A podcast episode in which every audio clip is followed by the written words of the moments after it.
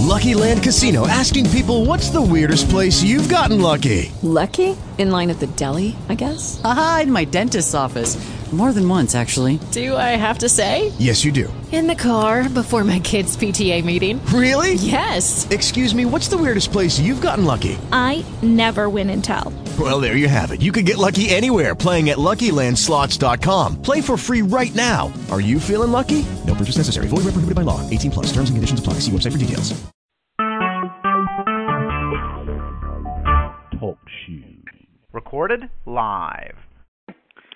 Well, the special guest for the podcast, it was me, FCM. It was me all along, FCM. Of course, the special guest would be the person who's probably been on the most podcasts of anyone, meaning meaning that we're questioning the use of the term special here, certainly. But I'm happy to be here on another edition of the FCM podcast. Um, as you notice, this isn't coming from the normal um, FCM podcast homepage because Maddie set it up, although we'll try to move it over later. But on the line, of course, uh, one of the regular members of the Pod Mafia uh, coming to us live from the state of Ohio, Maddie Noakes. Maddie, how you doing? I'm doing fine. I'm doing good. I'm doing good. I'm doing fine. Good. And also, uh, also co-hosting the other Matt taking things over. Although I don't know, uh, I don't know if the Matt starts with a G or B. That would be GB. What's up? Doing good, G. How are you? I'm doing fine.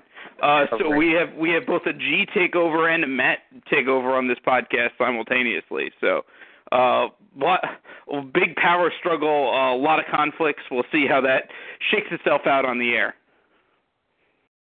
Just get to the sheet, G. G. okay. Yeah. I, I, I'm being treated like the like the like the dancing monkey here for the podcast, even though I'm the one who is told to host it. Uh, so um, this is uh, yet another edition of the FCM draft, probably our biggest show every year. Um, this draft uh, was a very interesting draft in the sense of I think that there were a lot of conflicting opinions about it, and I've heard some things bandied around about this draft that I wildly disagree with in terms of its overall quality. So I think this might be an interesting place to start. Maddie, what did you think of the draft overall? I thought it was maybe the deepest draft that we've seen in many, many, many years. Um, I think that kind of showed with how reluctant people were to, to trade their, their picks out to to start. But then, as you saw the uh, the draft go along, there was a lot of jockeying for positioning and trying to trade up to get your guy. And I know after the draft, I even remarked to Andy of how awesome it it was to see all these these people here and all this you know movement happening that you don't see that in normal Mogul leagues and um you know maybe this was a really deep draft but maybe I'm wrong the only thing that we can do now is wait it out and see what exactly happens with the uh draftees All right, uh, GB, what did you think? Um, I thought basically the same thing. Um, it was really deep. Uh, there's a lot of guys that you can dream on pretty easily. Nothing really at the top of the draft that excited me that much. Um, there wasn't like that guy that everyone wa- really wanted. But I mean, only one guy can pick him. So I think that throughout, I mean, mid first through the fourth, maybe into the fifth. I mean, there's guys that you could really target and kind of have a hope for in the future. Yeah, I mean, I think the depth of the draft uh, might be one storyline here, but I think what's underrated is that the top of this draft I thought was just really bad, especially on the pitching side. Uh, I did not see a lot of arms, unlike in previous years, that I would have drafted or thought were particularly good. Um, I even think like some of the conversation going to a guy like Mac, uh, McGowan, who would have fallen like probably a lot further if it were a typical pitching draft. Um, would have been were was just sort of bizarre. I mean, I think that that the outfield was really strong uh, in this draft, but there wasn't a ton of defense. Uh, definitely wasn't a ton of speed, and there wasn't a ton of pitching. So I like this draft a lot less than I think a lot of other people did. I think there are some, but in the later rounds, you can sort of get some pitchers that you can hope for, or some other position players who look like they might be starters. But at the top, if you were picking around, um, uh, even if you were picking around seven or eight, I don't think you had a lot of good options. Yeah, I agree. think yeah. that's, Go ahead, Matt. that's pretty fair. Um, I know, like for the pitching, I thought there were a lot of Glenn Ashball types, the type where they're con, con, con control. You know that um, it's kind of like really middling, and if it develops into the 80s like his did, then you have a really good pitcher. But a lot of those guys sometimes it kind of stops around 75, and it, it stops there. You have a reliever, so there are a lot of there there were a lot of pitchers like that. So Uh, That is- GB, you you were saying something? No, I mean I, I agree with you. Um, I really didn't even pay attention to the top ten or fifteen names, but when I did look at them after they got drafted, uh, I mean, man, I they're, they're, it's not inspiring list. Like I I like guys in the second and third round more than some of those dudes that got picked in the top ten. I, they're, they're- Yeah. the builds weren't really. You just have to get really lucky on those guys. Yeah, I think I think you had this weird situation where part of it was just a lack of depth on the pitch, uh, lack of excuse me, top end talent on the pitching side, uh, and another part of it was just people sort of misdrafting. But you had guys falling into the latter part of the first round that you could have easily argued could have gone in the top 10 and still would have been very good picks. And I don't mean like the latter part, I mean the 20s. I mean the latter part meaning like practically like the end, you know? And if you're getting the same value at like if you're getting the same caliber of player at at the at the 30th pick than you are at the 10th pick, then that's probably a sign that there's just not a lot of that, you know, not a lot of that first round talent that you would normally expect in a typical draft. Yeah, I agree. Um, and that's that's kind of what the guys picking at the end of the draft have been waiting for because it seems like the last few years it's been really. I mean, you have to kind of reach, um, or just pick a guy and hope with a high peak later in the first round. And and this year, I mean, there were, it was just kind of a blend of of the same type of build. You have to kind of hope that they're going to get that jump early because they could look really good, but they could go down quickly as well. I think it was just like a big jumble of players that were similar that you're just going to get lucky or unlucky on. Yeah, yeah. Uh, so I think um, I, I, we've gotten some conversation about taco pants in the chat, but uh, getting rid of that, we'll move on to the best first round picks that you saw. Uh, we already had some hints of this from the uh, new FCM Twitter. Uh, someone posted that they thought one of the best first round picks was Brian Strouch to Seattle. Um, uh, San Diego was pimping their first round pick, uh, the outfielder, um, I think Andres Koch or something like that. Um, so we'll start with uh, GB this time. What do you think were some of the best first round picks? Um, I really like Strouch, uh, or whatever his name is. Um, Miz traded one pick ahead of me to pick him, which makes me kind of sad. But I do like him. I think he can be like a really good DH down the road. You know, crush righties. Um, the guy I'm looking at that I had on my list um, at the top was Eduardo Egwood. Um, It looks like uh, D. Lee picked him, 16th overall. Um, I like his build. If he had a little more control, he'd be really, really looking good. Um, but he has, you know, everything you look for. He has a nice fastball. Um, he's young. He has, uh, you know, a solid, solid build. A little bit of a home run issue, but you never know how that can go. But uh, for this draft, I think he was one of the top pitchers available, and to get him at 16, I liked it. Okay, uh, Maddie, uh, who else? Who did you like in the first round? Um, I did like um the pitcher that D Lee took, as I noted on my on my draft grades, the last one I got to recently. But I also did like the guy that I'm guessing was autoed to the uh, Rays, Jerome Old Old Old Rickson. I mean, uh, he was actually the top first baseman on my board. He was a guy that I kind of thought with the sixth pick, if it goes like I think it should, I might be left with with him at the sixth at the sixth pick, and I would be be fine with that. Um, maybe he doesn't have the highest ceiling, not like the guy that uh, Corey took, but he's a pretty safe bet to at least be a really good hitter that that you can bank on putting in your your starting line. Yeah, I I I think that he's got he's definitely got some potential. Definitely better than most auto picks that you'd normally see in that range. So, um, and unlike um, and unlike uh, Tampa Bay's first pick, not busted for performance enhancing drugs between now and the draft. So that's a good sign. Uh, I absolutely was stunned that Strouch fell as far as he did.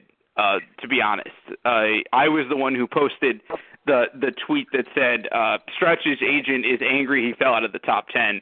Uh, and I think if I were his agent, I would be too. Stretch looks like he's got a ton of potential, at least in terms of being that really good lefty bat.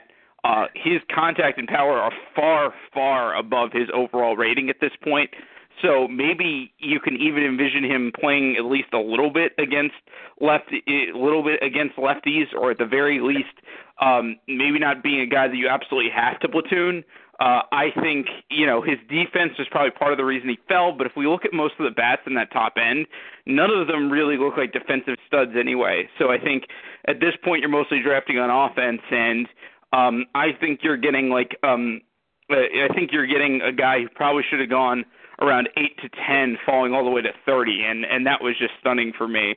The other guy I really liked, and GB not wanting to toot his own horn, probably didn't pick this, but Jeff Pierce just looks like one of those one of those control movement guys who looks is pretty close to if he de- if he develops even to that 80 range looks pretty close to be a sure thing to be a productive starter uh and in a draft where the top end pitching was especially weak uh, he'll probably end up being one of the best arms in this draft, period. And even though he doesn't, even though it's not the kind of guy that you expect to be the top arm in the draft, he definitely looks like he's going to be one of the better ones. And to get him after some much weaker pitchers went ahead of him uh, is a good job there. So uh, props to Detroit. Oh, you're so sweet. well, you drafted well. What was I supposed to do? Not praise you? Yes. Okay. Well, now we know for next time. I there with uh, with Pierce. He was a guy that normally I kind of knock these these guys. They, they have like 20 his, his with his con, control is I think 21 better than his movement, but he doesn't show any any homer issues. So I think he's going to be very good. He was a guy that I was hoping would fall to 32. Yeah, I mean he if he had fallen, I would have been really surprised uh, had he fallen into the second round. But you know, it looked like it was headed that way. Uh, so speaking of that second round, we always look for these like middle round picks, something in the second through fourth round. Who are some guys you liked in that range, Matty? Uh, I have a lot of guys that I think, uh, because like I said, I think this draft was very, very deep. Um, let's see if I can just pick out a couple that I really thought were good. Um, it's really, I'll just go real quick. I know that I said two Stang, but I thought he got a pretty good pick in Dave Spotty. His numbers make me think he'll be a doubles machine, you know, and he, I think he's not the standard first first baseman, but I think he can be very good. Plus, he's really good in the field. Um, Brad Smith to the Dodgers at 44. His build isn't awesome, but there's something about him tells me that with the way relievers um, jump that it's possible he could be even a uh, closer. And I think Andy often made a couple of good picks at 49 with Jim Johnson and 84 with Luke Heller. Um, both show a very low homer total, and for Heller, I think he could be a um, he could eventually be a candidate to turn into a starter. And then just lastly, I did want to say I did want to give a little bit of props to our new Minnesota GM um, he, with this pick at 80 of Stan Van Boxlin. Not that I think he's going to be amazing, but it's nice to see a new GM really pick up on that defense is a key thing, and that he's got a chance to have 90s range there. Hmm. Yeah, uh, it, it's good to see a new GM like uh, getting the draft uh, uh, pretty well uh, just to start out. Uh, so yeah, uh, GB, what were some picks you liked in that second through fourth round range? Um, just I mean, there's a lot that stand out um, that you could think are going to turn out pretty well. Um, just a few that I had. Uh, John Johnston, that went to Andy. Um, I like every he's a pitcher. I like everything about him besides his pitching repertoire, which is okay. Um, I, don't, I think that'll make him like his. What, what about his name? You really approve of a parent naming a child John Johnston? You know, he he achieved even without that. You know, with without the benefit of a of a of a good name. Um, so I feel like that improves his character, and I'm betting he's a pretty good clubhouse guy and a gentleman. So, uh, um, so between the fact that he's named John Johnson and the fact that he went to Notre Dame, like uh, I know that we don't see like the race of these players, but he has to be the whitest man alive, right? he, he's he's probably the dude that you want dating your daughter. I'm guessing, even though he went to Notre Dame. Maybe that's why Andy drafted him. Who knows? There, there you go. See, he's thinking ahead. So Yeah. I like everything. His vitals are really, really good to me. Um, like I said, his pitching repertoire is maybe the one thing that help holds him back from not being really good. Um, some other dudes I like uh, Alcona, uh, Ascona for. Uh, unfortunately, Maddie took him. Um, I just really like his build. I think he can be a really good reliever, uh, setup man at worst, possibly a really good closer. Um, and I liked uh, Fetter for for old Cadmus um, as a first baseman. Um, I think that you know he has an interesting build, and uh, if if he hits, you know, I mean, he can really. I think he's really going to put up good numbers in Coors. Uh, did That's Fetter go to? Uh, were there multiple Fetters in this draft? Because the Fetter I'm seeing went to Oakland. I think did he? Did Fetter go to Oakland? Well, then good job, Fred. I guess. Sorry, Cat. you don't seem you don't seem as excited to give Fred credit. Well, see, I like Cad and Fred. I like him too, but I like Cad more. I'm sorry, Fred. Turning on the Fred. This podcast is no friend of the Fred, apparently, at least not GB. Uh, I don't know. I I don't have a problem with Fred, except like the weird chat emoji he uses. Work on like? that, Fred. Very important. Um, I have about. Um, I mean, some of the names got taken. Fetter was a guy I was thinking about talking about. So, um, but I do have some names here. And what's weird is I'm going to start with an auto pick. Um, I'm a little surprised uh, that Glenn Keast fell as far as he did to Philadelphia. I think that um, you know people just get turned off by that build, but there are some definitely some things to like about Keast in terms of uh, how he plays. I don't think his contact is terrible right now, and it's easily. And I'm very, especially with the high strikeouts, it's easy to see him getting into that 70 contact range and being like a reasonable hitter. On top of that, he draws a ton of walks. Um, his resume shows that his power is for real and tends to be stacked toward the home run, which is really good. Um, I think people just sort of saw, oh, he's kind of old and he can't field, but they didn't look to see what he could do. And I'm a little surprised that he fell, especially in a draft where there wasn't where uh, with the with the lack of top end pitching, a guy like that should have been pushed up, and I think at least should have gone in the bottom half of the first round. I'm surprised he didn't, uh, but he their loss, I guess, is the auto pick man's gain, uh, and he and to go to Philadelphia, I think, sort of lucking into a really good pick there. Um, I like Zach Fairchild, who went to Washington. He was a guy I was targeting. I know you can look at that resume and see some home run problems, but those can be overstated for guys that have as low of a rating as he does. He's really young. His build looks pretty solid. I think that slider will be a good pitch for him. I like his ground ball rate and other things like that. So I think he should be uh, pretty solid. I think another name that I think will be a really good pitcher that I was furious that I didn't get because it looked like he was falling to me for for a hundred, um, and was Greg Wells. Uh, Wells is a strong fastball for a guy who only has a 59 overall rating. Um, good control, very good power, and since his health isn't that great, you can actually see him like developing really well. I think he could he could be one of those guys that impresses if he gets into like that 85 range uh, a little bit better than where his peak is now, uh, and be a really underrated starter that sort of does it all. Like has some good control and good movement, but actually has enough power to really to really be more much more productive than you think he's going to be.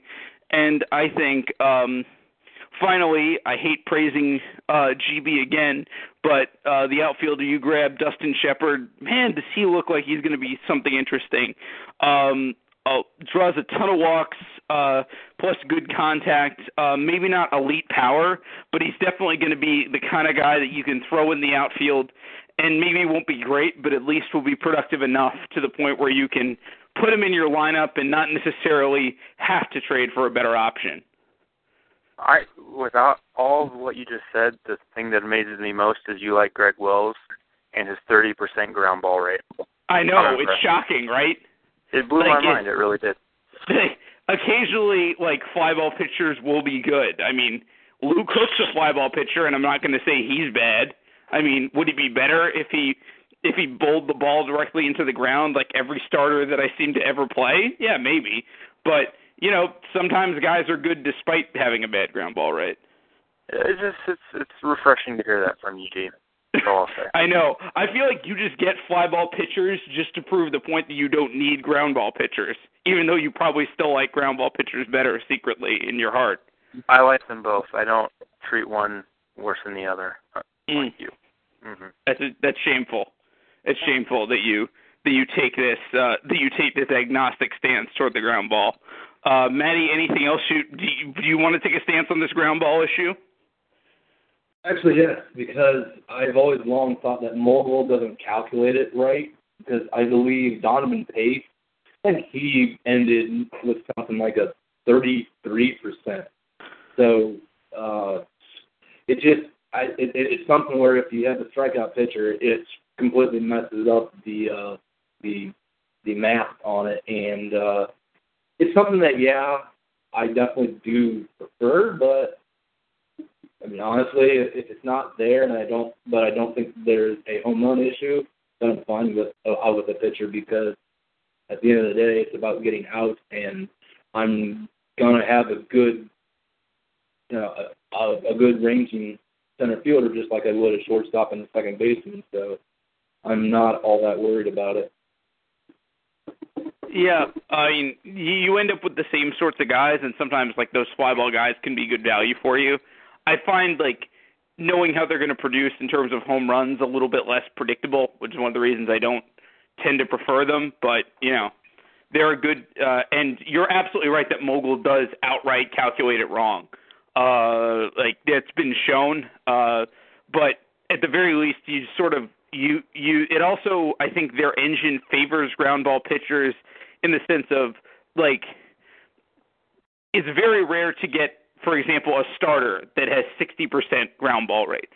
Usually, those guys are reserved for in real baseball are reserved for like those like uh, submarine relievers, like those lefty or righty specialists. Um, no pitcher with very few, or should say, very few pitchers with a conventional delivery would get anywhere near those kind of ground ball rates. And you can get a lot of those type of guys in mogul. So it seems very, very odd that it seems that it skews toward a ground ball pitchers a bit more than it would than than like actual talent would be in distributed in regular baseball. Right, and I think some of the things there is where Mogul really messes it up is that a fly ball in Mogul doesn't really add to the the homers. It really it has no correlation to it at all. It's completely separate. So the thing is like, you know, a guy might have a sixty percent um GB rate and uh the other forty percent that's either a strikeout or a fly ball, heck, half of those might be homers just because of that how Mogul does it because like again, Mogul says certain baseball stats aren't real, like like that, as well as um, BAB, I, I, IP. So there's just there's weird things about Mogul that make no sense. And where a guy like the BAB, I, IP thing, where a guy can have uh, uh, like a career 230 average like that on on under that stat, but he's actually a good player. Whereas realistically, he's going to be terrible because he strikes out way too often. Strikeouts don't necessarily mean that you're not going to have have a batting average. Just like a, a fly ball rate doesn't necessarily mean they're gonna you're going to have you're you're going to allow homers. It's just Yep. it's a weird thing about Mogul. Yeah, Mogul continues to be a vexing game. Uh, a lot of cosmetic changes or a lot of like changes that don't seem necessary. When, for example, like uh, the pitching system in this game is about 20 years behind like any research done on pitching at this point, and needs to be completely overhauled if this game is going to be realistic. And the fact that that hasn't been done yet either means that Clay doesn't think it's unrealistic, which is a problem, or even more so that he does think it's unrealistic but doesn't want to fix it, which might be even even weirder. Right, because it's something as simple as whereas if you just take away the pitcher's ability to control hit and take away the hitter's ability to control their hits, and you just say balls in play are going to usually have a 300 average, that that's all you really need to do, and you're you're golden. And then based on if a team has a good defense or a bad defense, that'll mean a couple more hits here and there falling.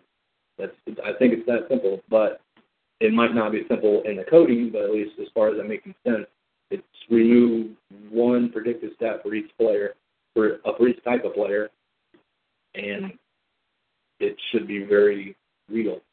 Yeah. Uh, so we'll move on to the uh, late, late, super late round steals. Uh, so GB, was there anyone that went super late in this draft that you think uh, might be a steal here? Um, yeah. Let me. I'm trying to find his name. I kind of dozed off there for a second. Um, you know, a appreciate uh, your honesty continues to be refreshing, Yes. like a spring Here's a- breeze. a guy that like when the the draft list came out um at the beginning of the year and then he just dropped like a rock like like crazy i think he dropped i don't know what it was uh double digits i think but ernest kidd um who went 147 to d lee god i keep praising d lee and uh i just i loved him when he was had a higher peak i i was thinking of him as like a you know possible late first round pick for me. Um, you know, sometimes mogul when they drop a guy really, really badly, um, they'll he'll get a huge jump down the road. Um, I like his his home run rate. I like his fastball. You know, um, and his build in general looks really good. So uh, if he can get that big jump here soon, I mean that guy could be a huge steal for Lee. Uh, that's the guy that kind of that kind of jumped out to me um, for the really late pick. So I'll let you guys talk about your dudes. Uh, I have one that jumped to mind that I'll talk about now before Ethan Matty will probably have more than either of us. Uh, one guy that I thought was just sort of interesting due to his age and due to the fact that there was a profound lack of speed in this draft was Joel Pfeiffer. Uh, I think not only could he be a productive player if I mean the worry is that his birthday is going to drop again and he's going to fall into that dreaded peak below 70 range. I'm not so certain that's going to happen, and even if it does, I wouldn't rule out him developing well. He's only 17 years old. That 94 speed looks pretty legit in the sense that he's going to definitely steal a ton of bases, and he's going to be aggressive. And I think he's still a pretty solid base runner, so he won't get thrown out a ton. Um, I think because he didn't have like great contact, people didn't prioritize him as much as they would other speed guys. We saw that sort of in last year's draft with the shortstops. Uh, and but 59 contact with a 61 overall isn't terrible. Um, I think if he develops well, he could be something pretty interesting. Mm, Like I don't know if he ever becomes a starting caliber player, but he could become like a really really good fourth outfielder or a really really good like platoon guy who can play against lefties and get you some steals every year. Uh, his defense is kind of solid. Uh, I really think that he's a guy who probably fell an entire round too far. For me, on him, the thing that scared me off, um, I didn't have a pick then, but the thing kind of made me go away from him is, I mean, he's gonna have a birthday next sim, so like Yeah. he's already at 14, and you know, if you get that lucky jump after the birthday, it's nice. But there are so many dudes that were just intriguing, even late in the draft, that I would, I kind of took him off my list. You weren't optimally intrigued, is what you're saying. I wasn't aroused. How about that? okay. Oh, and so, Maddie, was was there anyone you were aroused by in the later rounds? Definitely, like you said, I do have a lot more players than you guys did. Um, on Pfeiffer, I think he was on my list. I'm not sure. You guys will be able to double check that and call me out on because I'll eventually post my scouting scores. But looking back over, yeah, that speed is something that if I didn't have him on, maybe I should have. You're right with the um, with the birthday. It is kind of a uh, you know, it could be bad or it could be not because I know a few years back I took Ray Weiserick in the sixth round as like a 70 peak, and you can see him now. He's up to like an 80 something peak because every year he's only dropped like like two or three points, like uh, not even three, like uh, one or two points. But then he's progressed like four or five points each year. So every year he's adding to his peak, which is awesome. That's Pfeiffer could could do that. If he goes and drops like a 74 or 73, then you the probably the guy who might have a long time to develop. And with that power being so low, that contact should just shine and really shoot up there. Um, it might be tough for him to be a starter, but it's not crazy to think that that he could be a starter. And to get that in the in the early fifth is really good. But to the names that I had, uh, and we will see someone's face just light up if we actually had a video conference here. Um, actually, he was a fourth round pick, not a third round pick. Dustin Shepard, uh, Clint Spell. Those are two guys who I actually had on my list, but because, like I told GB before the uh, the pod, I had so many um, guys that I didn't have the room for them, so I just kind of passed up on them. But both of those guys could be a, a starter. Um, then he also drafted Chris Presty at pick 135. He has a really nice build, one of those builds that you think if he gets in at 80, he's going to be really damn nice. Um, Joe Harris, 96 to Pittsburgh. If he has a third pitch, he could be a starter. Um, Nick Buchanan at 101 to Colorado. He has a very low homer total, and that's exactly what the Rockies need to do. Uh, Stevie Johnson at 129 to the Nationals and Peter. He's a guy that I really wanted, and I think I had to pick 132. Guy I really, really wanted. If nothing else, because he can play all infield spots, and with Mogul being so messed up, um, Johnson having even one game at shortstop means for some reason he's going to be so much better there than a second baseman with glowing vitals. It's, it's just it's just the way Mogul is. So I think he's a guy that you just put on the bench and you're happy with because you know you don't have to worry about Mogul playing a guy at a position that he doesn't actually have any predicted at.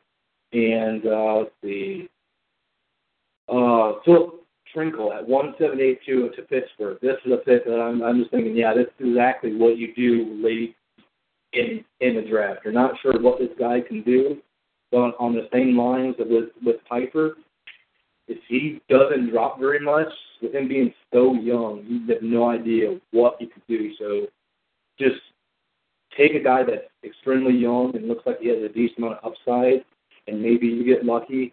Maybe you get a guy that eventually becomes an 80 feet, and now you have a usable player. Yeah, a uh, lot of it seems like uh seems like again that seems to go with the idea of a deeper draft. We have a lot of like you know late fourth and fifth and sixth round steals that can turn into potentially starting caliber players down the road. Uh, if if only the same thing can be said about the first rounders turning into starting caliber players. Um, I guess we'll move on to thoughts on your own draft. Uh, we're actually flying through this podcast so far. Uh, we have been way too efficient, in my opinion, but I'm sure that will derail at some point, knowing these podcasts. Uh, I'll start with my own draft because I didn't think it was all that interesting. We only picked two people. Uh, I thought the draft was fairly weak, even when I was scouting it, so that gave me the incentive to trade out. Uh, I was having discussions with a certain member of the podcast about um, uh, about uh, his starting pitcher, Speedy Costello uh, I eventually just sort of decided that I think I needed to make that move to solidify my playoff chances in in a National League that just looks like a disaster in terms of at the top. That that it might come down that we might have to have live sims starting at like sim 10 uh, if if the race continues to be this close. So I traded out. The guys seem okay, but didn't seem that great. Uh, what about you? Uh, uh, what about you, Matt? Which one? There's two. Uh, you, the one that spoke. Okay. Um, I I thought my draft was solid. Um, I had Rocky helping me this year. Um, because he seems to be really good at drafting hitters. So uh, um, I kind of took a lot of his advice um, on some things. But I liked with all these guys. They seemed a lot of them seemed really similar to where I wanted the most information I got or could have. So I got I drafted a lot of dudes that just recently had birthdays that didn't drop a whole lot, maybe two or three, to where I can kind of hope that they can get that big jump soon. Um, I'm not going to say I was in love with any of these guys, but um, that sounded terrible. But um, I think that with with a nice jump early on, I could have a pretty pretty solid draft. And that's it. Yeah, um, I did think that that GB's draft was pretty good. Something I noticed um, that was different than past years. Seemed like he did wait on some of the better players instead of just taking them so early and going, "Aha, look at this! I got Dustin Shepard in the second round." Because that's something that he has seemed to do in, in the past. He kind of waited it out and got the players right when he uh, needed to. For my draft, I know I get to talk about me. So all those guys that keep bitching that that all we do is talk about ourselves. Well, we're doing the pod, and we all we're always open to questions. So once you talk about your team, then it's question. But so I got to go me, me, me. But however, just having a ton of picks, I definitely want to make sure that I got some some pitching, but also a, a balanced draft. So I took some arms that are that are closer to being ready, and some that'll possibly take more than than five years. And I think I just I also got a really nice blend of positional talent. I got some um, some second baseman, uh, third baseman, couple outfielders. So it, I just I think I got a really nice blend of talent, and not where I look at this because I usually bash these kind of um, situations where someone just loads up on picks because it's kind of tough with the one trap. But I really try to balance it out, taking older guys and younger guys, so that all of my draft picks in this draft are not going to be ready at the same time, and then there's a nice flow of, of talent coming up. And I'm done. G passed out. I think so. G. Maybe okay, he's switching his shirts. Yeah, so he disconnected. So Okay. um, we will just move on from all that. That really awkward pause looked like I really want to talk about my team more. He or he was expecting me to talk about my team more.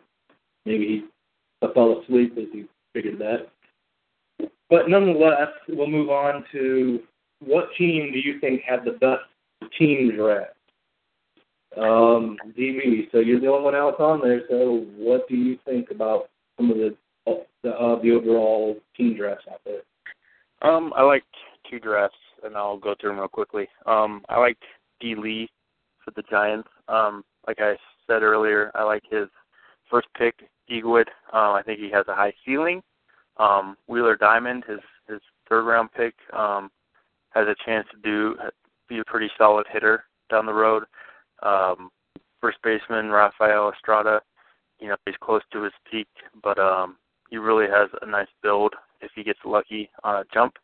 And Ernest Kidd, the pitcher I talked about earlier, he uh, I like him as well. So I liked uh, D. Lee's draft. I liked, unfortunately, I liked yours as well. You had about a million picks, um, and you picked a lot of dudes that I really liked. I liked the catcher early. Um, at that point, you just I, I liked that pick. Uh, Bueller, the first baseman, solid. Goodlow, I had him on my list. I had Ewan on my list. I had Wilson on my list. I had Cone on my list. Vet Veda, I had him. So you picked about like 17 dudes that I liked. So obviously I liked yours as well. A lot of, a lot of players and a lot of good um, potential as well. So those two stand out to me. know, I had about 17 picks, so I think I picked what, and that that would mean that I picked everyone that you like. But I think it's one of those things where you you have a lot of picks, so naturally you're to take players that someone likes, and that that really likes. It's almost impossible not to take players that someone likes that many picks. Um, I believe we have G Money back on the line. So, what what team drafts did you really really like? Uh, I think my favorite draft, the Mariners. Uh, we already talked about the Brian Strouch pick, but I don't think it was the only pick he made that was successful. Right before that, he picked Ron Woodbury. Woodbury looks like a guy who, despite a four-ground ball rate, can also become a fairly successful starter. Control.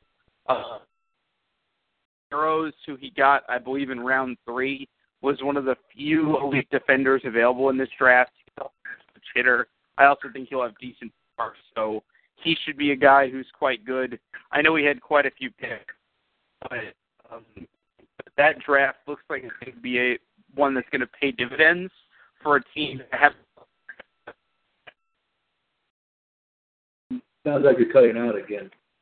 Oh, probably am. Uh, crap. Hold on. Some people's kids, man. I know. Well, I guess he's been trying to figure that out. So I'll jump into mine. Two that haven't even haven't been talked about yet.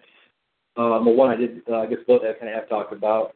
Um, I will say I did kind of like a little bit of um, Jay Main's draft. A couple of players I really liked. Uh, his third baseman Gallardo. I thought he was a really good pick in in the portion of where he was taking another really good fielder that if his offense just comes around, he could be a very nice player. Um, Denny Hasler, he's that guy. I'm not sure if he's going to be really great, but his his high school numbers look really good, and he's only 19, going to be 20 soon. But just because you have a June birthday doesn't mean that you can't have a jump in May of your your peak year and be really good. So there's definitely. So I think he made the most of his few picks. Um, but another, but the uh, the other two drafts that I highlighted, and one is it's no surprise, but Andy had a very good draft. I really liked a lot of players that he had. There, I mean, I did have like 140 some players on my board, so naturally, I liked a lot of players that he took. But one that I did not yet talk about was Luke Heller. I don't think I did. Maybe I did. Yeah, I did. But anyways, there's a lot of players and a, a lot of pitchers that can be very good. I think his pick, his pick of Scott Dinn was excellent. Um, I felt there were only two real catching prospects in this draft. Wasn't sure where Dinns would would really go, but I think maybe because I took a catcher, the, uh, the other catcher really early, it maybe improved Dinns' stock as if if you want to get that second good catcher in the draft, you need to do it as soon as possible. So I think overall, yeah, yeah, an, an, an amazing job. It's again not real much of a surprise. And lastly, our new GM that I already talked about, uh, Minnesota. We is it we Way, however, he's our German. And that's what really matters. Um, also, yeah, um, first thing is props because I think it was 1 a.m. his time when the draft even started, and he took a lot of players that I liked that weren't just on my board that I liked really well. And even some of the players that I kind of thought were so-so, I can at least see where he's going with it. And it's really cool to see a new GM come in pretty much like he played us, that he's saying that he's new to Mogul when he's really not. And he under he, his pitch seemingly he understands what we need to uh, to look for in a in a prospect. So while we're waiting for D Money, what did you what did you think of Minnesota's draft? Um, I'm looking right now. Um, let's see. I mean, I like. I don't know if he picked Mark McGowan or not, but I like him as a you know as kind of a safe pitcher. Could be like a middle of the rotation guy for me. Um, let's see. I mean, they're kind of fringe dudes for me. Everyone that I'm looking at, they're they seem okay. Uh, they're not terrible. I guess I'm just kind of indifferent. I like I kind of like the Phoebe's guy, Vernon Phoebe's, um, at that in that round and in the fifth round. But I mean, it seemed he seemed to do a solid job. Yeah, I mean, it just seems like like some some some new GMs, they come in and it's like they take a '60s range shortstop, and it's like, well, what, what are you doing? That guy sucks. You know what I mean, you get him in the sixth round or fifth round, sure, maybe he can be a DH. But I think he I mean, he didn't take he didn't take players that I go, where are you going to play this guy? Why did you do this? You've got some pretty good value. I mean, yeah, I think there are a few players like Menendez who I'm not exactly wild about, but I can see where he could some nice jumps. He could be a pretty solid power arm, at least a middleman. And to get that in the third round, that's not terrible value. Um, yeah, like I said, it was just really cool to see a new GM come in and do something pretty solid. But well, we're still um, we're still kind of waiting on G Money, so we'll go on to something that actually is kind of like it's sort of your and my little idea. Which I know that I don't know if you know, but you were the first person I at least brought brought this up to. Uh, I thought would the league even in, be interested in this, and that is the FDM trade rumors Twitter. Um, and I just kind of I think I probably mentioned it to you a month ago, maybe even longer back, and uh, it was just something where I just kind of thought maybe this would be something that the league would be interested in. You know, if I give a few people access to it, you know, we kind of post things here and there. Um, maybe it'll be something, but then again, it could be something that no one's interested in. Personally, I was really surprised to see the amount of interest and and action that it's gotten. And uh, it could be something that maybe after the new car smell wears off, it dies it dies down a bit. But for right now, it's it's awesome to see. It's awesome to see people. One of the people are bitching that we're not talking about a trade that that that did happen. And I think some of those people they might not realize that the that this is sort of my idea, sort of based on the MLB trade trade rumors site, and everything that they talk about isn't always about trades. It's about free agents. It's about the draft. It's about releases, signings, anything. You know, it's anything that really deals with baseball is what this is meant to be. And um, it's it's just really cool to see that this is taken off. Because for me, I don't have Twitter. I never have done Twitter before. It's the first time I have anything with it, and it's just nice that you can go on there and post a little blurb about something here and there. So, what are your thoughts about it? I mean, I like it just because it's simple. Um, it's it's a new dynamic that uh to the league, and it kind of makes it more and more like you know Major League Baseball, more and more realistic, um, to where it's just a simple idea and it's easy to use. People can see it right there on the website. So I just I think anything that's easy doesn't it doesn't really confuse anyone, which is easy to do, and and it just brings a little more element of realism to um, FCM. I think it's a great idea. Yeah, and I, I do I do want to mention about one of the things that I think some people kind of wonder maybe why not everyone has access to it, and that's something that Amy and I kind of talked about a little bit, kind of quickly.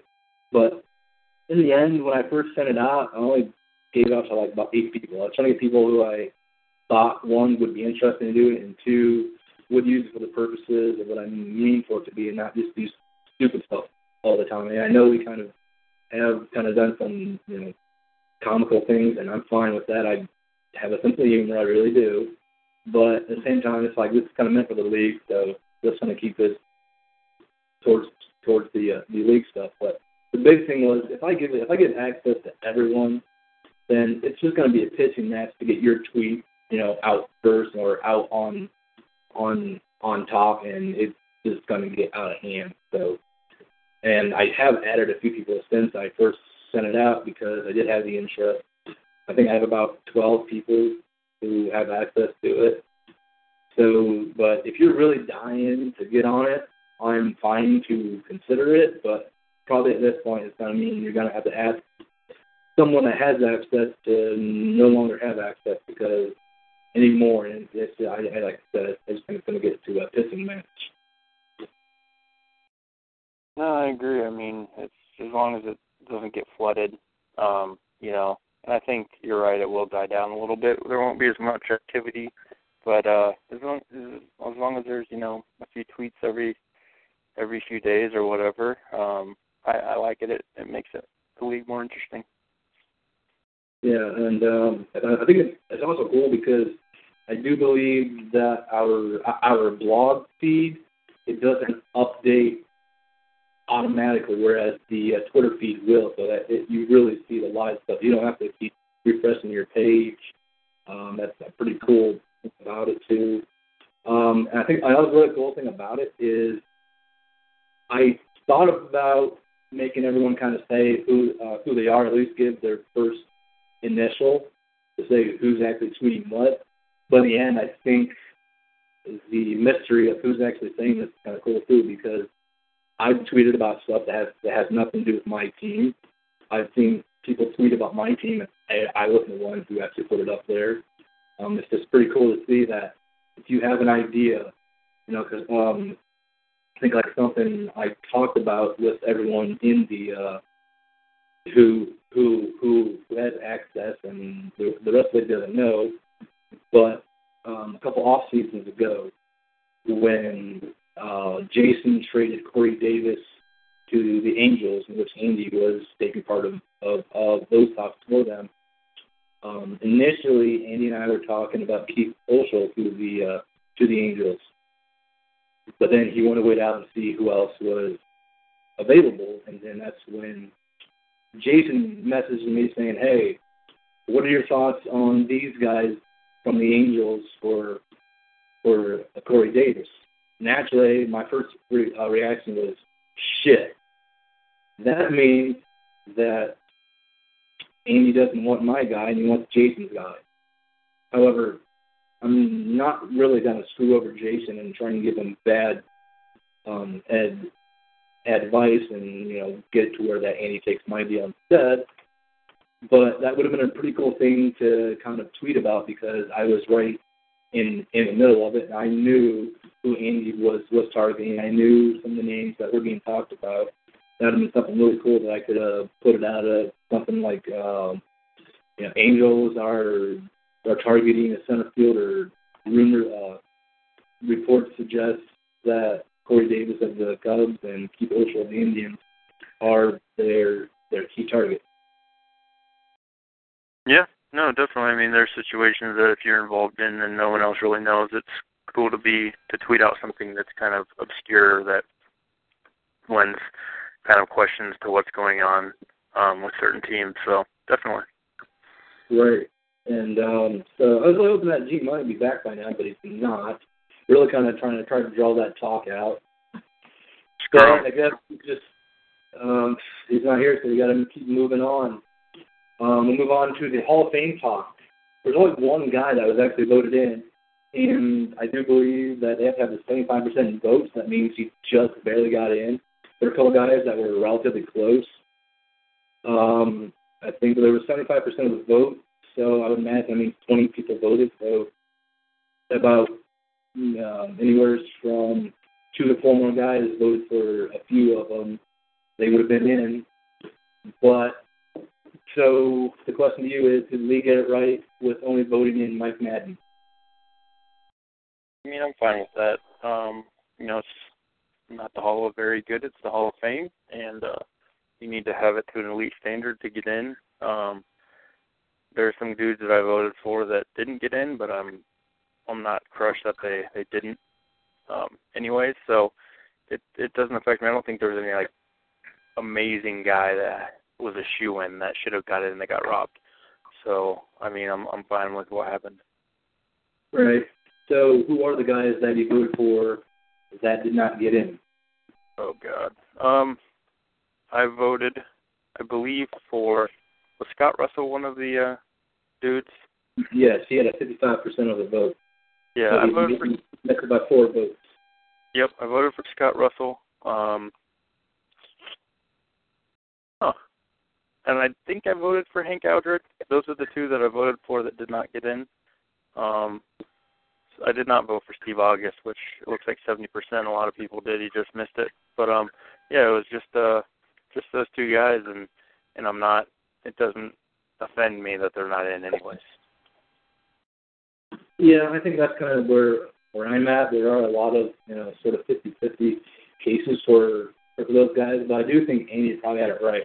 That if you're voting Mike Madden, then tough to leave Scott Russell and George Marks off. I know Marks only had the ERA, but the wins are there. I don't know if he has a pitcher. I think he had like 253 wins, something like that. Not sure if we have a pitcher that has 250 wins that's not in the Hall. And the fact that we do have some pitchers who have a career ERA that is worse than his that are in kind of suggests that he should probably be in. And with Scott Russell, it's kind of like the same argument as Mike Madden. Didn't really have the big career numbers, but he did have the dominant ERA and the Cy Youngs to go along with it. Um, the two guys, uh, I also did vote for, for Eldred.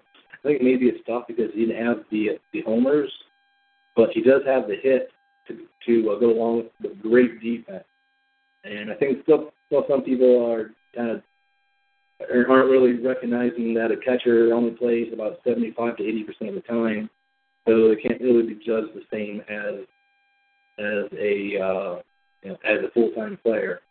And I don't believe we have any closure that has 500 saves that's not in the Hall of Fame. So I think it is kind of tough to leave Drake out. I know he's right there borderline. I he's barely got 500, but he's still a guy that got there and had years that he, where he was dominant enough, and he wasn't drug out like a Randy Leslie just to get there. He was drug out a little bit, but he wasn't a skeleton or a shadow of of what he once was in his final years. So I think this this overall uh, voting class isn't our strongest, but I think if you look at what's in the Hall of Fame, there are probably all all those guys, maybe even Bastos, maybe even August. I didn't vote for August either, but maybe August, Russell, and all those other guys that are going to return next year, they might still be better than some of the worst guys that are in the Hall. So I think it's worth revisiting them and really thinking about where the Hall of Fame averages are and where they would fit in. Yeah, I mean, if you look at some of the Hall of Famers that are in, I mean, I'd like to boot out like probably a half a dozen of those dudes. I don't know how they got in in the first place. I guess before we started voting. Um, but uh, yeah, some of these guys, if you look at them compared to some other guys that are actually in, they're better players, and it's easy to see it. Um, I just think there should be a higher standard at this point, like um, to get into the Hall of Fame right now. And still no G Money, and it looks like he's probably not going to dial back in. So I guess we'll finish this up to be a relatively shorter pod than what I had thought it would be. But we're still going at going to hit the one hour mark here after all these questions that we have from a mysterious sender. And um, the first question, and I know that you said it's probably going to be all on me, but it's basically it basically boils down to would it be realistic for a relocation to to take place with certain teams in this this league? So I'll, I'll at least ask you. I know you want me to pretty much take this and run with it, but at least, what's your opinion of someone moving anywhere? It could be, you know, if I want to take my Indians from Cleveland proper to Lakewood, or how we actually took the Rays from Tampa to St. Petersburg, or it could be going. Uh, and the example that I actually wrote about would be if we let War Priest move the Texas Rangers to Mexico City, and they became the Mexico City Rangers. Anything in between this? What do you think about moving teams in this league? Um, I like as much um, realism as possible. I also I like it to mirror um, Major League Baseball in general. So to me, it's kind of I'd rather not have a team that's, that's currently um, in whatever city. I, I'd rather not move. Just to, for me, it makes it more real. Um, now, like Tampa Bay moving to St. Petersburg, I really couldn't care less. I don't. There's just no tradition there. Nothing. I they can move freaking to wherever they want. I wouldn't care. But like some of those teams that have been there forever, um, to me, I wouldn't. It would just I wouldn't like complain about it, but it'd be it just take a little less of uh of the fun out for me. Yeah, I think that's really where I am at. And for as much as, as talks that Andy and I have, have both had, I think we're about on the same page. As we're not going to see a team just completely move. Not going to move across country because a lot of it is the brand recognition, and it's a thing of like with the example I said of Ward Priest moving the Rangers to Mexico City. If he suddenly leaves, now we have some new guy thinking, who the hell are the Mexico City Rangers? You know, it, it takes away from people identifying with that major league team. Um, you know, if you want to move to a suburb because it gives you a bit of a better budget, like we have, and like it's actually being talked about with the A's, that's fine. I, I know Andy's already done it, so he's going to be fine with it. And I probably would consider mo- uh, team moving to to Montreal because they were a real team, and if someone new comes in and sees that in the AL East, it's the Yankees, the Orioles, the Red Sox, the Blue Jays, and the Expos. Oh shit! You know that it's the Rays that aren't there longer, and the Montreal Expos are the real team.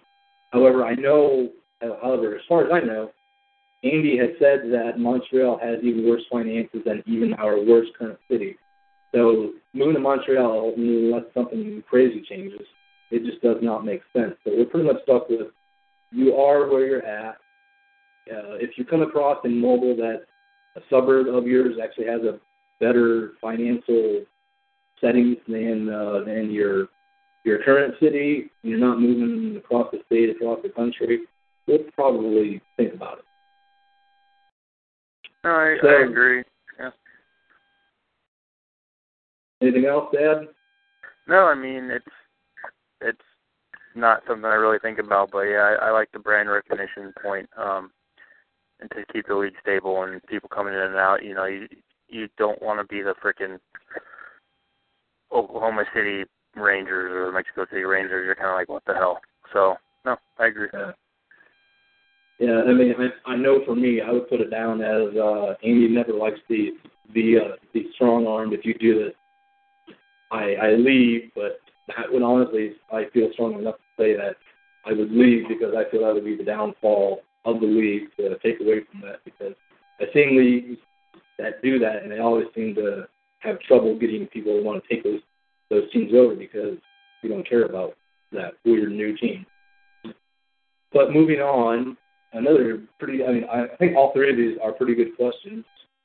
But the the next one, it basically boils down to we had an era where good catchers were were a really tough to find, but for the last you know 15 to 20 years, kind of shifted gears where um, where we where we had some really good catchers, some really good strong defensive and offensive catchers. I remember on some of my last drafts where I left Seattle when I drafted one like it was like Wilson Brown and Hank Aldred. There was like two or three drafts or back to back to back that just had amazing catching talent, and it was awesome to see. Because I remember actually, I was disappointed that I got Hank Aldred because I really wanted Wilson Brown. Because either this way, I was probably right in getting either of the guys. But um, so the question really is: Are we shifting back to the the previous previous era where we really don't have those great catches behind the plate anymore? I think so. I mean, the last four, five, six, whatever draft. I mean, I look at positions, and uh, when I look at catchers, I mean, there's some drafts. There's not one draftable catcher for me, and um, the others, I mean, there's maybe one or two. So, and and usually those guys are kind of long shots, anyways. Um, so, I I haven't seen any amazing looking catching prospects lately um, in the drafts. I haven't seen any. I mean, there could be some jumps that get guys certain points, but um, I think here soon, with all these when all these older catchers um, retire, it's it's going to be kind of just hopefully you get a guy that plays good defense and isn't a complete black hole at the plate. It's going to get to that. Yeah, I, I think I, I- definitely picked up on that. I know pretty much just like you said, any catcher that you think could actually stick there. And besides this draft, the last two drafts, um, they were the guy that was like a six-round pick that you almost guarantee his his, his offense is not going to come around to even be a backup worthy. And it would take some miracle for them to be good. And it was funny with with just well with this draft, we actually had a couple catchers that were decent, but we only had six total catchers. We usually have at least for what Mogul was as a catcher, at least about ten to a fifteen. So fact we only had six was really rare and odd. Um, not really quite sure if it's really shifting back to that. I think we are lessening the availability to have a dominant catching, you know, arm and all, all of that. It's kind of going down a bit because where we were at one point where if you didn't have a 90 arm at catcher, you weren't throwing out and an FCM average up around those it kind of hovers around 28 to 30 percent caught stealing rate. So we're kind of lessening where you need to be average at, but um, it is it, it does it does really kind of seem that there's a lot of these drafts where you either have to choose offense or, or defense. But and I know for me it was one of the big things why I accepted Tony Byler for Marcus Aguilar because there's not a, a whole lot of good catchers and I thought maybe I'm selling a little bit low on Aguilar, but I want to get a catcher that looks like he might at least be decent offensively and good, uh, yeah, decent offensively and good defense, and I need to take him. So I think we are definitely seeing a little bit of a shift. It's hard to tell how much, but another one of those like 20, I think 45 drafts or 46 drafts, where the catcher pool is really deep, it could change that in an in an instant. So maybe, maybe not. It's pretty much I guess where I'm getting with that. All right. Then uh, moving on to the last question, which was really all over the place, and I can pretty much just break it down to this: is when is it when is it logical to take the raw talented high school pitching prospect over the more seasoned college pitching prospect? And the example of Manuel Verdugo versus the recently drafted Mark Mac Mac Owen was was used. So when do you think it's more appropriate to take that raw talent versus the known talent that might not be as good? Uh, I don't really look at it that way. Um, I just look at the most information you have, who has who gives you the most information before you draft him, and what their build is in relation to their to their um, overall and peak. Um, I don't think it really matters um, what that is because there's there's guys that like Mac Owen that you can you get a, you kind of know what you think you're going to get there, um, and there's guys that that are that are really young but they have nice builds and you have to wait a while but they're gonna they're gonna be similar. So to me, I don't I can't answer that question because I don't I don't look at players in that way. Yeah, I guess I kind of see where you're coming from because I know I took think I took a 22 year old college prospect, but he's only 56 overall. So I really don't see him as a college prospect because the hope is that he might develop until he's 27 or 28. So if he's developing two or three years past the normal peak year, it's sort of like he is an 18 or, or 19 year old prospect to me. I really don't care about that all that much. But I do see where the question is coming that, um, and being in Mogul 14 for as long as we have, I've really started to notice that um, there it, that this version does seem to reward college players a little bit more than than when we were on Mogul uh, 2011. So, and I even have noticed that Andy, who usually disdains college players, he has taken them a little bit more frequently than he usually does. So I know he's so it seems to me he's even seeing something that I see. And really, really overall, what I well, what I wrote up for this question was it's a fine line between confidently knowing what you're getting and having the feeling to be an an ace. Uh, the deep, yeah, the deeper that we get into Mogul 14, the more I think there's a better representation of it. Sometimes being better to take the safe bet college talent than to risk it on high school talent that may not develop at all like you think he will, because you know there are times where you think a guy has a great build and then Mogul does not develop him at all like you think. So I've had many of prospects like that where I am so jacked up about his draft day build. I think I got a steal, and then all of a sudden his control just does not develop at all, and his movement quickly develops past it, and I'm left with this 75 control, 85 movement pitcher, and now he's a reliever, and I thought he was going to be a key cog to my to my um, pitching staff. But Yeah. I do believe now we have G Money back on the line, so Oh, God. backtracking Uh, a little bit. Yeah, my team of uh, uh my never-ending team of interns finally got the phone working. They're gonna fired, I think. Yes, they're definitely all fired out of a cannon uh, into the middle of the road. So I guess um, I don't know if you, if you heard this question about the college talent versus the high school talent, but we'll start there and, and we can backtrack if you want to talk about any of the other things. Oh yeah, well with the with the college talent thing, I at least I mean I think it depends probably more on your timeline than anything else. I think if you're relatively close to coming out of a rebuild and you want to take like a college guy that's going to be going to be there, I, I'm not going to begrudge you for it. I would tend in the abstract though, I would tend to lead toward high school talent. I think that the problem with some college talent, especially ones that have uh, relatively developed overall ratings, because it becomes much more difficult to tell what they're good at, uh, if that makes any sense. So with the way that the mogul generates amateur stats, um, you the amateur stats can be misleading in situations where someone's far below or far above their uh their le- what they would expect to be at that level.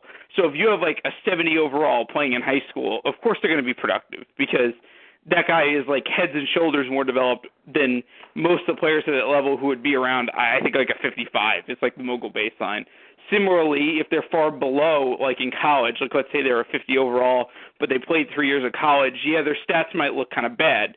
So I think um, oftentimes uh, things can be fairly misleading in terms of the high school stats. One guy I can think of, although he's had a fairly good career, is Greg Jasinski because on draft day, although he was like most people took the number one overall pick, I resisted him because um, his home run total, his high home run like levels as an amateur weren't all that helpful considering he was far above uh he was far he was a guy whose rating was far above what would be considered a high school level pitcher. And lo and behold since he's gotten to the major leagues he's had a bit of a home run problem. Now he's still been a better pitcher than i thought but it's it's a it's something that you can't always see or can't always tell definitively because of that higher level of development. So i think in the abstract i would lean more towards high school players but i think that that gb is right in the sense that that should be a relatively small part of the way you evaluate talent. I think you need to look at the builds first and foremost, and then look at ages, and then look at things like that, and not necessarily look at like where they've played. Yep, I think we're relatively all on close to the same point of it matters a little bit, but in the end, what matters is where their their current skill set is and where your timeline is and how much time you think that that pitcher has to develop. Mm-hmm. But so then backtracking a little bit for you to at least, if you want to answer the uh, catcher question, I know that you're the one that drafted Tony Filer, so um, that's something. So if, if you didn't hear it, the question was basically, um, you know, the catchers of you know the past 15, 20 years were really, really good, and then recently they're not as good. At least they're not coming up as good in the draft. And um, are we shifting back to those years where we didn't maybe we didn't have really good catches like we had in like the the 20s and 30s? I I don't I don't necessarily know how to answer that question uh, because in my mind, um, I think I think what the the anonymous person asked that question is taking a couple guys who are complete outliers relative to their position and saying that um, and saying that that is part of a larger trend that catching has largely been better. I'm not so certain that that's actually true. Uh, I think that that if anything, Thorpe and uh, Thorpe and Thomas stand out so much because they are such exceptions.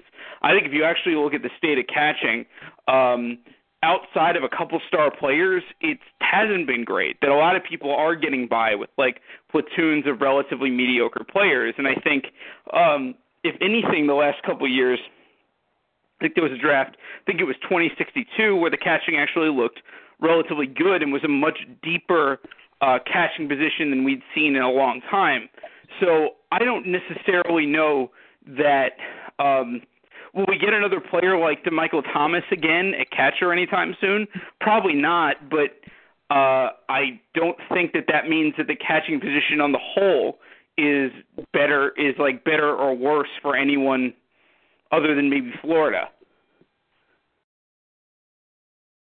Yeah, I mean definitely, yeah, because there's there's there's still talent there. Like I've seen, I just drafted a guy that's pretty talented. I have Byler. Um, you know, there there's talent there, but then it's, it's kind of things. Well, I think it might really revolve around how much importance you put at that position.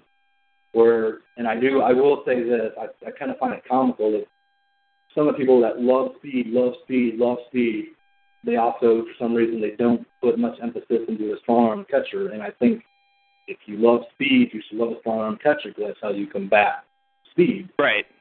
But to each think, their own. And uh, um, did you have anything else to add there? I do. I think all of you guys, arm on a catcher doesn't mean anything.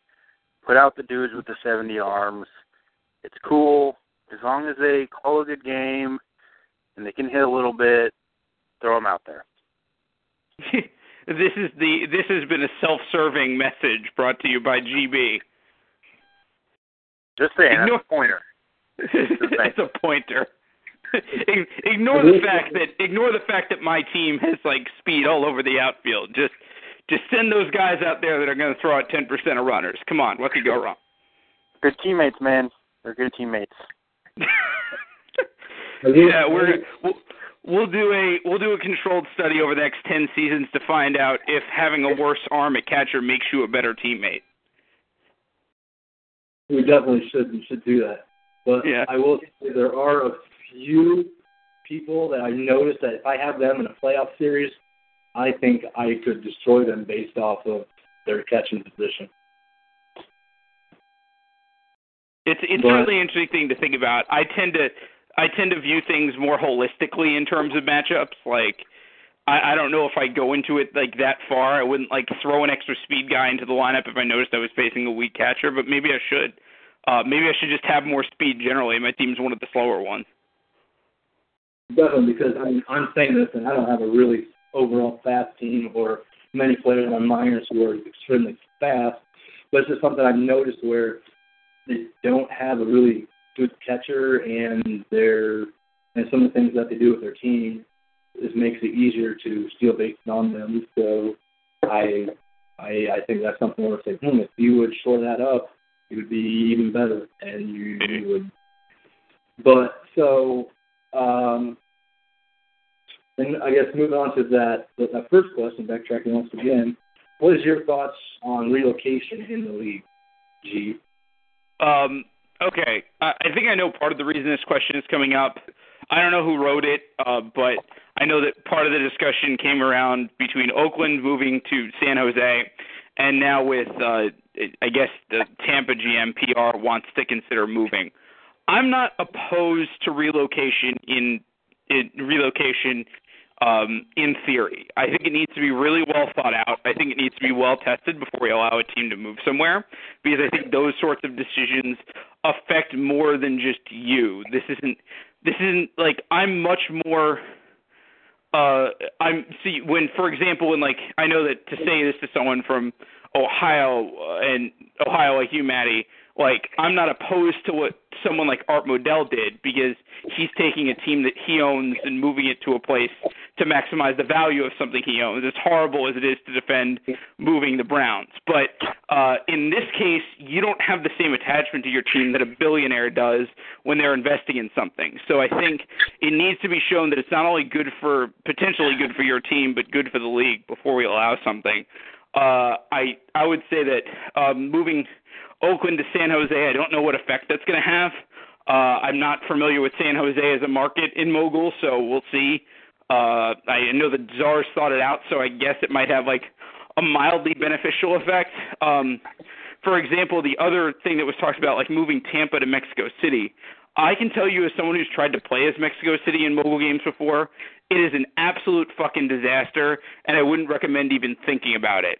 Uh, it's devastating to your pitching staff. It's like it's it's like Colorado on steroids moving a team up there. Not to mention the fact that your really really low per capita income keeps you from walking into that really high population uh, in Mexico City to actually make them an effective uh, market.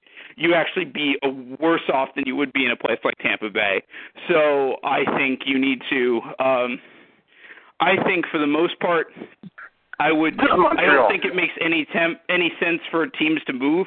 Uh, Montreal, like maybe, but I don't. As as cool as it would be to have the Expos, I don't think uh, any team in the league right now would benefit from moving to that market. I don't think that market's better than the one you have than the one anyone has right now. I don't care about the market. I just want the Expos back. well, that's that's all I care about. I will Well- take that if need be. Well, I thank you, G, for the rant there on Mexico City, but that was just a random idea that I just threw out just for the hell of it, just as an example. But I think you have squashed anyone who would ever have that idea to move to Mexico City. I do know that it does have a very high homers. I think if once you first start with us, like something like like 202 or something. I I Yeah. know that I've seen in a different league. It's stupid. And 202 means you're doubling up the uh, the homers. So you know, essentially, you know, because you got to kind of have them for for for playing on the road too. So if you have a 50 homer guy, and even if you play at average parks on the road, that's gonna then jump it up to 75 homers for the season, and that's ridiculous. So Yeah, that's but that was just a random example that I could that I just threw out there. Right, Um, and yeah, it's because like Mexico City is so much higher in elevation than even Denver. So Denver's about 5,000 feet above sea level, when Mexico City is about I don't know 7,500, 8,000. Like it's it's it's absolutely nuts. There's a reason why um I know bring up soccer is is, is there is strange, but but there's a reason why like Mexico City has lost in their own stadium like only like a handful of times in 50 years because not people like other teams that are just not trained to play at that level of elevation. And it's a potentially it's it seems like a huge advantage on paper but for something like baseball there's no way you can build a pitching staff if you're doubling your home runs. That limits you to only like a handful of guys in the entire league that you could put there and that's too restrictive to really be effective in a way that Colorado isn't nearly as restrictive. Right. So I think the last two things that you really missed were the thoughts on the FCM Twitter and then the Hall of Fame talk. If there's anything you want to add about either of those before we sign off. I love the Twitter. I think it adds something nice to the league. I also think it's a good way to get out information. So, uh, like, we can make sure that, like, for example, on the Twitter, we were talking about the 7 p.m. draft time. Although some people still missed it, um, it's a good way to get that information out. Gives you sort of a nice timeline, something to go through. I think it adds good flavor to the league. In terms of the Hall of Fame, uh, they we put the best candidate in of anyone on that ballot, but I don't think we made the right choice because there were other people that deserved to get in. Uh, like, for example, I don't think that like I'm very surprised by the people that think Madden is Hall of Fame worthy, but not a guy like Russell or or Marks. That just seems very strange to me. Uh, it seems like you're drawing a very like you're you're really nitpicking to draw that line, even when they're when they have very very similar resumes. Yeah, that's that's exactly what I what I felt about it. Um, like I said, you know, Marks. I I don't think we have a player that has as many wins as Marks has that's not in the Hall of Fame. So that was really one of those curious things, especially when I'm going to guess some of the people who voted who voted Marks out um, actually voted in like Trent Bass and some of the other guys that have a high ERA. It's kind of comical, really. Yeah. But uh, uh, I think the only guy who might have that many wins is out was the guy who pitched for you and the Cubs that I'm forgetting the name of.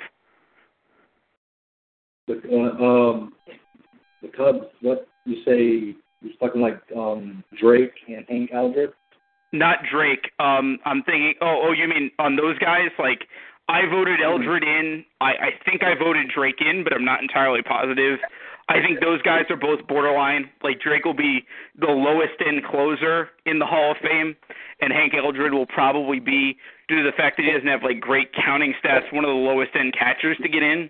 But the the the I think we said on the pod I said on the podcast with Andy when we were talking about this, uh, you need to draw the bottom somewhere. And I think those guys, if they're your worst like players at that position in the Hall of Fame, then you're still keeping fairly high standards. Right, because I mean I think we have three catchers in the Hall of Fame right now. So to add a fourth and say he's going to be the bottom, that's not the worst thing in the world. Right, and it's still a guy who's hit. You know, in the case of Eldred, it's a guy who's like a 315 career hitter. Um, in real baseball, there is absolutely no way a guy that ended up with his career average and played as many seasons as he did at catcher would not be in the Hall of Fame. That guy would be a shoe in short of performance enhancing drugs. So, like, take a look at the catchers in the actual MLB Hall of Fame. Uh, you are not going to be blown away by the numbers, is the way I'll put it. And a guy like Eldred would be probably in the middle the higher end of catchers that have gotten in. Right. So I know we've kind of kept GB quiet here for a while, but is there anything that we haven't talked about that you'd want to say? Anything that you just want to blurt out that might make everyone feel uncomfortable for a minute, or just anything actually related to SDM Mogul? I have one thing that I'm going to hang up. Um, happy birthday, Andy, and please give me some jumps tonight. That is it. That's all I got. Time well spent. Goodbye. I had not, re- Andy. Uh, happy birthday! Congrats on turning 35. Um, good job running the league, I guess. Uh, good job keeping Pedro's hegemony in check. Uh, and that's all I got. Yeah, definitely. It's your it's your 36. That's pretty cool. Um, all of your draft picks last night, they actually sucked. You're Oh, yeah, horrible. that's true. I want to bring down your your uh, your your day so they have a horrible birthday. If you're listening to this tomorrow because you're hungover, well, this will hurt even more. It's gonna give you more of a headache. You suck. You suck. You suck. But no, actually, honestly, um, yeah, you do a great job running the draft. I've told you before that I ran drafts before, and I could not run it as quickly and efficiently as as you do. Definitely a big thanks to you because you hark at people, and I even hark at people to check their their draft picks. And I looked, I thought I had all my draft picks in check, and I thought everything was right. And then there's a little bit of a mix-up, but of course, like Andy always is, he fixes it when he needs to and goes out a hitch, pretty much. And um, yeah, you you won a great league. This is the best league out there, the best league ever. I'll even say, yeah, it's better at this point. It's gotten better than PSBL was to me. They're totally two different types of leagues, but I mean, this has gotten into our 66, uh, no, our 56th season, and we've been running for over six years real time. So this is awesome, and have a good one. Yep. All right, so I think that pretty much wraps it up for the draft pod. We pretty much get you right at about 90 minutes of uh, talk. A lot of it's probably either myself or G Money going on a soapbox rant. Yep. And just with a quick 10 second blurb from GB. But hey, at least GB finally got on for a podcast. That's pretty cool. Good for him. And um, not sure when the next time we'll be able to do this because I know Amy's schedule is busy. I think your schedule's going to be getting busy pretty soon too. And I never and I'm know move, and I have to move back to Texas very soon, so we'll see how that goes with my schedule. With me actually having to work again. Right. So um, whenever we can do this again, I'm sure we'll try and do it because it's a good time to talk about this stuff. The draft pod is always the most um, widely sought out one. So at least I think we'll try and do this at least every other year. If we can't do it every year, something like that. I'm But- really tempted to do a live Sim 13 podcast this year, but uh, I don't know. I don't know how I'd be able to handle that, but we'll we'll we'll throw that out there as a teaser for the people. There might be a lot of cursing if you have a really tight race and you lose the game. there will be plenty of. There's usually cursing anyway, so we're good with that. Well, I know, but it, but everyone would then know that you did it, and you would probably be calling whoever beat you some really nasty names, and it would get maybe the cops would be called for it and all that stuff. So We can only hope. yeah, we can only hope. But it's been fun. It's been real. Um, thanks for starting this up for us and taking it over. You know, it's on my uh, page, and we were trying to get this uploaded to Gene Money's page. Yep, Yeah. we'll do it. Well, we'll see you again. Okay. Step into the world of power, loyalty, and luck. I'm gonna make him an offer he can't refuse. With family, cannolis, and spins mean everything. Now, you wanna get mixed up in the family business. Introducing The Godfather at ChumbaCasino.com.